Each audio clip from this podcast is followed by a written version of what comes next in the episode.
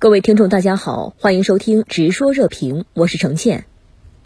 俄罗斯总统普京在与匈牙利总理欧尔班会面的时候，首次就俄乌形势做出了比较系统的阐述。普京认为美国没有回应俄方的基本关切，那么您有怎样的观察呢？俄乌边境形势不断的升级，战争的危机变得越来越迫切，各方都在进行多方面的准备。普京的谈话算是逼近最高级别的外交手段了。如果美俄领导人隔空喊话，或者是直接对话之后，依然解决不了重要的关切和矛盾，或许各方准备的战争武器才会被派上用场。普京的回应说明了此次俄乌边境危机的本质是俄罗斯与北约之间重新划分安全保障范围。俄罗斯的诉求和关切在于北约不能再。进行东扩了，而是要退回到上个世纪九十年代的范围。北约不能在俄罗斯周边进行战略武器的部署，进一步说明冷战结束之后，俄罗斯与西方之间的矛盾和不信任是在不断的累积，已经到了一个临界点。乌克兰是俄罗斯不能退让的最后的底线，同时也是对北约以及西方战略信誉的考验。因此，此次俄乌边境问题是俄罗斯与西方战略博弈的焦点。双方需要寻找救坡下驴的机会，而不是将彼此逼入墙角。俄方一再重申不想要战争，普京也指出，西方不是想要保护乌克兰，而是让乌克兰变成遏制俄罗斯的一枚棋子而已。普京在谈话中也提到了俄罗斯的另外一个关切，那就是如果乌克兰变成北约成员国，会不会依靠北约发动战争收回克里米亚？这种担忧其实也透露出俄罗斯在这次俄乌边境危机中的一条底线，或者说双方进行妥协和谈判的机会。西方要求俄罗斯从边境地区撤军，但需要满足俄罗斯的关切。北约如果承诺不接纳乌克兰，也是对战略信誉的一个考验。现在普京提出了一个思路，那就是西方承认克里米亚的现状，危机有可能化解。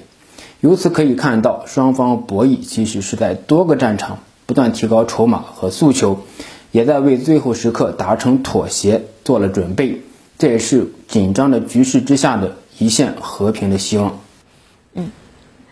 美国民主党向参议院提交了2022年捍卫乌克兰主权法案，其中包括对俄总统、总理、外长、防长、武装力量总参谋长和其他军方高层的制裁。如果俄乌开战，美国将对俄罗斯进行致命制裁。那么您对此怎么看呢？俄乌边境危机对美国来说是一次战略信誉的考验，而非核心战略利益的考验。从美国的全球战略布局来说，乌克兰不是美国的核心战略利益所在，尤其是在美国政府从阿富汗撤军，美国的战略部署也从欧洲、中东向亚太调整，从欧亚大陆回到海洋上，这是美国这一轮战略调整的本质。从欧洲和俄罗斯的互动历史来看，乌克兰也并非欧洲的核心战略利益，北约和欧盟都存在过度扩张的问题。一旦俄乌发生战争，美国和北约能够直接介入吗？到目前来看，应该是不会。在历史上曾经发生过克里米亚战争，但现在的历史学家都认为这场战争既没有必要，也没有用处。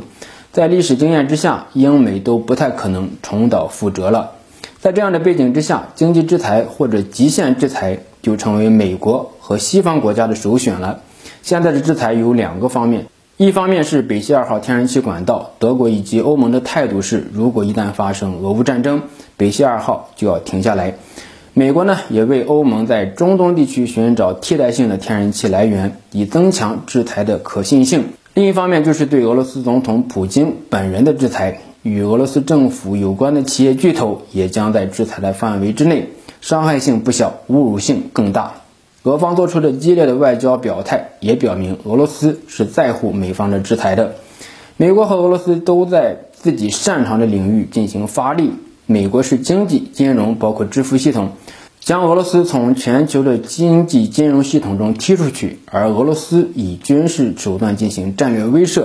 在克里米亚、白俄罗斯和哈萨克斯坦之后，俄军的行动能力得到了检验，以军事介入实现国家利益变得可行。美国的致命制裁与俄罗斯的军事威慑之间，就是一场掰手腕的游戏，双方近乎于亮出底牌了，就看谁先眨眼了。